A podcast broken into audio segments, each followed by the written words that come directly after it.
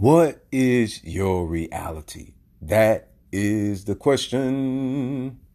I had a friend that I went to the gym with, and he did an exercise that worked very well for him. But when I did the exercise, it didn't affect me the same way it affected him.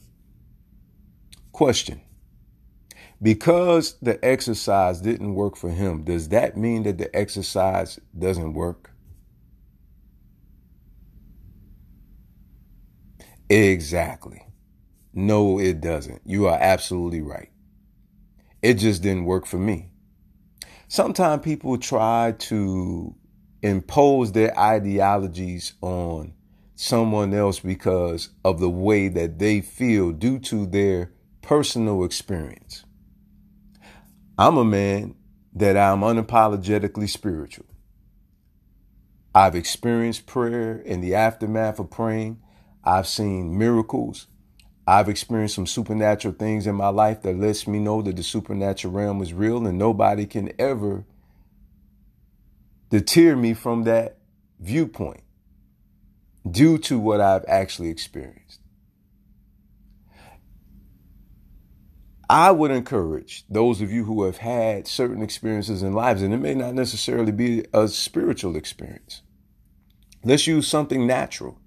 Uh, I'm an African man and I've experienced people that look like me treat me ill. I've experienced people that look like me treat me very well.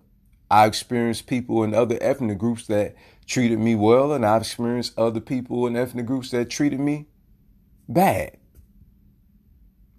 So, because of my experiences, I'm not biased because I recognize it has nothing to do with somebody's pigmentation of their skin or their ethnicity. It has everything to do with the matter of the heart. Now, I feel this way due to what I aforementioned. What did I say? Were you listening? That is correct. It is because of my experience. And because of my experience is the reason why I reject certain ideologies due to what I have personally experienced. I am not going to argue with someone and tell them that this is not real, depending upon what it is. But for the sake of argument, I know some people who talk about very spiritual uh, dimensions and, you know, they went to certain realms and, you know, they experienced certain things.